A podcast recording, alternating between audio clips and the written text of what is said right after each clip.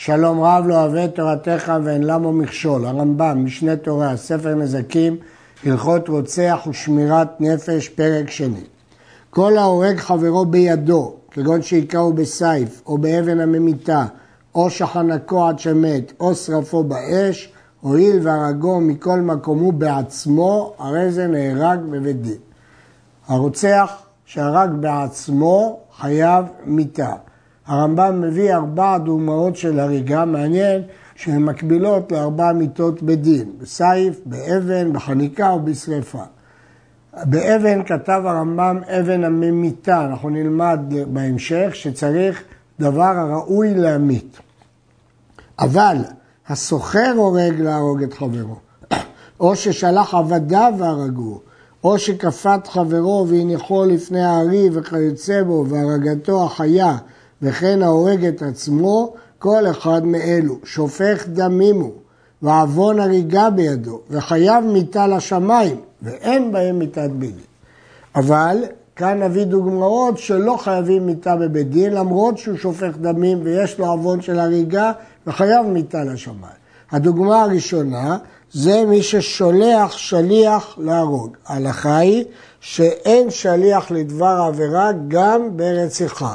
הדבר הזה שנוי במחלוקת תנאים במסכת קידושין, שמאי הזקן חייב אף את המשלח, אבל הרמב"ם פוסק את הנקמה שפוטר את המשלח, או כאחת האפשרויות האחרות שם בגמרא.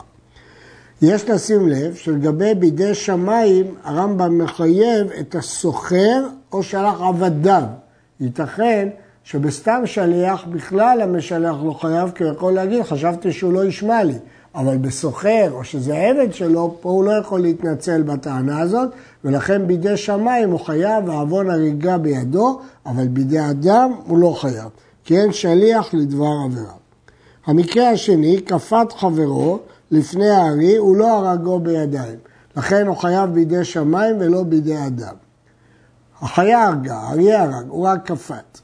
ההורג את עצמו, חידוש, הרמב"ם רואה אותו ששופך דמים ועוון הריגה בידו, כי נפש האדם מקניינו של הקדוש ברוך הוא, ואין לאדם רשות לחבול ולהרוג את עצמו. אבל לא בידי אדם, הוא לא נהרג בידי אדם. ומנין שכן הוא הדין? שהרי הוא אומר, שופך דם האדם, באדם דמו יישפך. זה ההורג בעצמו שלא על ידי שליח. שופך דם האדם באדם, על ידי שליח, לא בעצמו, ככה הרמב"ם מפרש את הפסוק, שופך דם האדם באדם, דהיינו על ידי שליח. אה, ואך את דמכם לנפשותיכם אדרוש, זה ההורג את עצמו. מיד כל חיה ידרשנו, זה המוסר חברו לפני חיה לטורפו. ומיד האדם, מיד איש אחיו אדרוש את נפש האדם, זה הסוחר אחרים להרוג את חברו. ובפירוש נאמר בשלושתם, לשון דרישה, אדרשנו, הרי דינם מסור לשמיים. לכן הרמב"ם מביא פסוקים שהם מהם משמע שבשלושת הדוגמאות הללו אה, זה לשמיים. יש להעיר שבירושלמי כתוב שרוצח מתרים בו הווה יודע שהתורה אמרה שופך דם האדם באדם דמו יישפך. ואילו מפה משמע שהפסוק הזה הרמב"ם לומד אותו על ידי הורג על ידי שליח. ובכל אלו הרצחנים וכיוצא בהם, שמנינו אותם עכשיו, שאינם מחויבים מיתת בית דין, כי הוא הרג על ידי שליח, או כפת לפני הארי, או הורג את עצמו, אם רצה מלך ישראל להורגם בדין המלכות, הכוונה לשתי הדוגמאות הראשונות, שהוא שלח שליח או כפת לפני הריב, ותקנת העולם הרשות בידו. יש סמכות למלך במשפטי המלך אה, לעשות תקנות לטובת המצב בחברה, ורשות בידו אפילו להרוג למלך.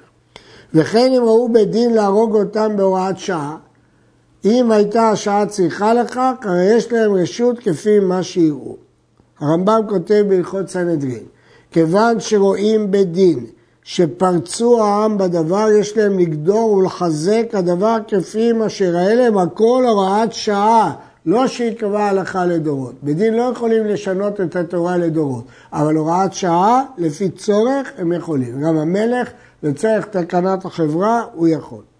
הגמרא מביאה מעשה באחד שרכב על סוס בשבת בימי יוונים, הביאו לבית דין וסקלו, לא מפני שראוי לכך, כי רכיבה על סוס היא איסור מדי רבנן ולא חייבים עליו מיתה, אלא שהשעה צריכה לכך. לכך רמז הרמב"ם פה כשהוא אמר השעה צריכה לכך. הרי שלא הרג גם המלך, ולא הייתה השעה צריכה לחזק הדבר. זה לא בעיה דחופה שהרבה עושים את זה, ולכן המלך לא הרג ובית דין לא הרג. בכל אופן, הם לא יוצאים נקיים. הרי בית דין חייבים מכל מקום להכותם מכה רבה הקרובה למיתה, ולאסור אותם במצור ובמצור שנים רבות, ולצערם בכל מיני צער, כדי להפחיד ולאיים על שאר הרשעים שלא יהיה להם הדבר לפוקר ולמכשול לבב ולומר הרי אני מסבב להרוג אויבי כדרך שעשה פלוני ויפטר. אם אנחנו נפתור את זה ששלח שליח להרוג או את זה שכפת אותו לפני הארי, הדבר הזה יביא אנשים אחרים לעשות כך. לכן למרות שהם טועים ממיתה בידי אדם, אבל כולאים אותם, מצערים אותם, מכים אותם, כדי שילמדו מכך אנשים אחרים. אחד ההורג את הגדול או את הקטן בן יומו, בן זכר, בן נקבה, הרי זה נהרג עליו עם הרג מזדון, או גולה עם הרג בשגגה, והוא שכלו לו חודשיו, כלומר שהוא לא בחזקת נפל, אבל אם נולד לפחות מתשעה חודשים, הרי הוא כן נפל, בחזקת נפל, עד שישש שלושים יום, שאז הוא יצא בחזקת נפל. והורגו בתוך שלושים יום, אינו נהרג עליו. בספר שמות נאמר, מכה איש ומת מות יומת. למדו מכאן בספרה שההורג נפל פטור מן המיטה, כי דווקא ההורג בן קיימא, אבל אם הוא לא נפל, אין הבדל אם הורג אדם גדול, הורג קטן בן יומו. אחד ההורג את הבריא, או את החולה הנוטה למות, ואפילו הרג את הגוסס, נהרג עליו. הכלל הוא שהגוסס הרי הוא כחי לכל דבר. אז למרות שהוא בנשימותיו האחרונות וגוסס, בכל אופן ההורגו נהרג. ואם היה גוסס בידי אדם, לא בידי שמיים, לא ממחלה, כגון שהיכו עד שנטה למות והרי הוא גוסס, ההורג אותו אין בדין ממיתים עליו. כאשר גוסס בידי אדם, בני אדם אחרים היכו וגרמו לכך שינטה למות, ההורג אותו, לא הורגים אותו בבית דין. ההורג את הטרפה, אף על פי שאוכל ושותה ומהלך בשוק, הרי זה פטור מדיני אדם. טרפה זה אדם שעתיד למות כיוון שיש לו אה, אבן שחסר וברור שהוא לא יחיה בשנה. אז הוא כאילו הרוג. הרי זה פטור מדיני אדם. וכל אדם בחזקת שלם הוא, והורגו נהרג. לא, הוא לא יכול להגיד אולי הוא טרפה. עד שיוודע בוודאי שזה טרפה, ויאמרו הרופאים שמכה זו אין לה תעלה, אין לה רפואה באדם זה, ובה ימות אם לא ימיתנו דבר אחר. אם כן, הרמב"ם מגדיר פה מה זה טרפה, אם הרופאים אומרים שהוא חולה במחלה סופנית, שהוא בוודאי ימות מן המחלה הזאת. יש להעיר שלגבי בהמה טרפה הוגדרו על פי סימנים שמנו חכמים שהם הלכה למשה מסיני. ולא מוסיפים עליהם על פי דרכי הרפואה. אבל לגבי אדם טרפה, הרמב"ם הזכיר שיאמרו הרופאים שמכה זו אין לה תעלה באדם זה. יש להעיר שהתוספת של המילה זה היא על פי כתבי יד, ופירושה שיכול להיות שהמחלה הזאת סופנית, אבל צריך להגיד לגבי האיש הזה, שברור שהוא ימות ממחלה הזאת. אדם טרפה שהרג את הנפש, אדם שחולה במחלה שהרופאים העידו שהוא ימות ממנה, נהרג, שנאמר וביארת רע מקרבך, למרות שהוא עצמו טרפה, הוא נהרג. והוא שיהרוג בפני בית דין, אם בית דין ראו אותו שהוא הרג, הרי יש דין שלא תהיה שמיעה גדולה מראייה, ובית דין ראו אותו שהוא הרג. אבל בפני עדים פטור. אי אפשר להרוג אותו על פי עדים. מדוע? הרי הוא חייב מיתה. שמא יוזמו העדים, ואם הוזמו אינם נהרגים, שהרי לא זממו להרוג על הטרפה. הרי עושים לזממים כאשר זמם לעשות לאחיו, והם זממו להרוג טרפה, אז הם לא נהרגים. ממילא זה עדות שאינה ראויה להזמה. כל עדות שאינה ראויה להזמה אינה עדות בדיני נפשות. ולכן רק כשהעדים בעצמם, כשהדיינים בעצמם רואים את הדין, יש דין וביערת הרע מקרבך והם יהרגו את הטרפה. אבל כשעדים, אז צריך להסתמך על העדים, זו עדות שאי אתה יכול להזימה. אחד ההורג את ישראל, או ההורג עבד כנעני, הרי זה נהרג עליו.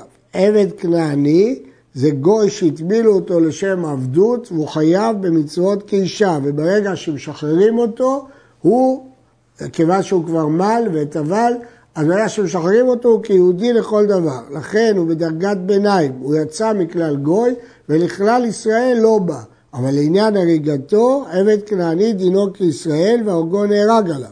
ואם הרג לו בשגגה, אם יהודי הרג בשגגה עבד כנעני, גולה, הוא גולה על ידו. ישראל שהרג גר תושב, אינו נהרג עליו בבית דין, שנאמר וכי יזיד איש על רעהו. גר תושב זה גוי שקיבל עליו שבע מצוות בני נוח ועשה אותה מפני ציווי הקדוש ברוך הוא על יד משה רבנו ומחסידי אומות העולם ומותר להשיבו בארץ ישראל.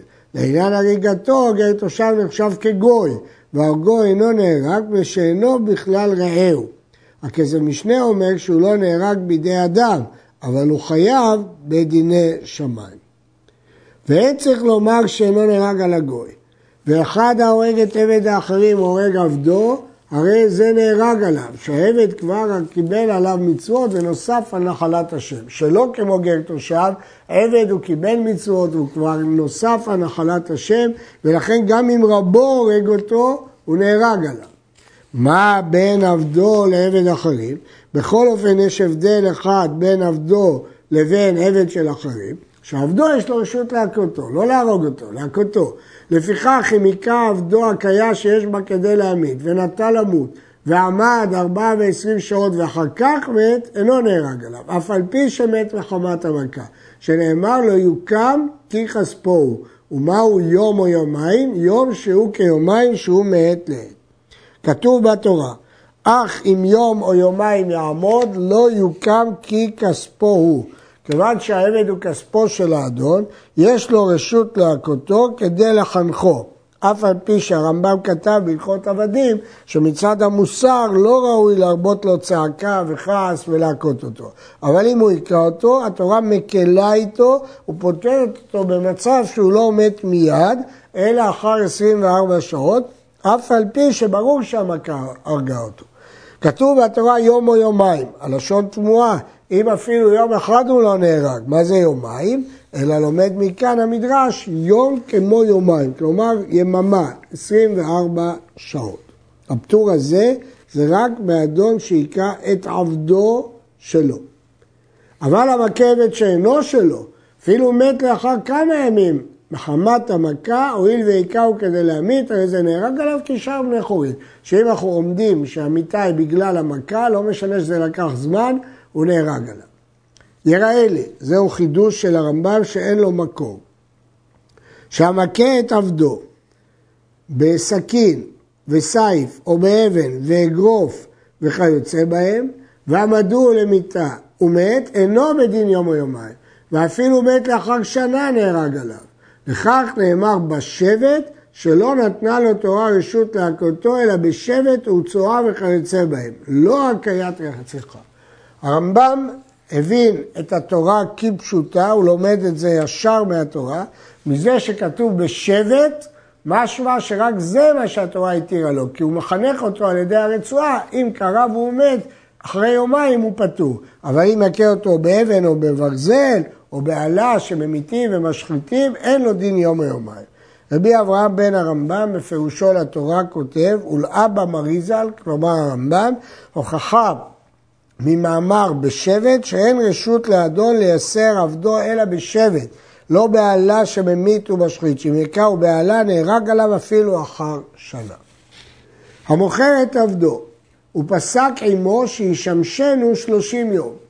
הוא שייר לו שלושים יום שהוא ימשיך לעבוד אותו ולא את הקונה. ועיקר אחד מהם, המוכר או הקונה, בתוך השלושים יום והם איתו, הרי זה נהרג עליו, ואינו בדין יום או יומיים. לא חל עליו דין יום או יומיים. הראשון, לפי שאינו כספו המיוחד לו, כי מישהו אחר כבר קנה אותו. והשני, כפי שעדיין אינו תחתיו, אז זה גם לא כספו לגמרי, כשלושים יום הוא עובד את הראשון. ולכן במשך השלושים יום האלה הוא לא שייך לשני, כי עובד את הראשון. הוא לא כספו של הראשון, כי השני קנה אותו, ולכן אין לו דין יום ויומיים, אלא נוהגים בו כשאר הורג עבד ונהרגים בגללו.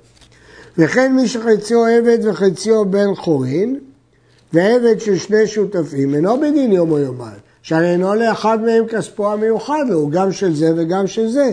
לפיכך נהרג עליו כשאר העם, לא שייך לו דין של יום או יומיים, כי הוא לא מיוחד לו. עד כאן.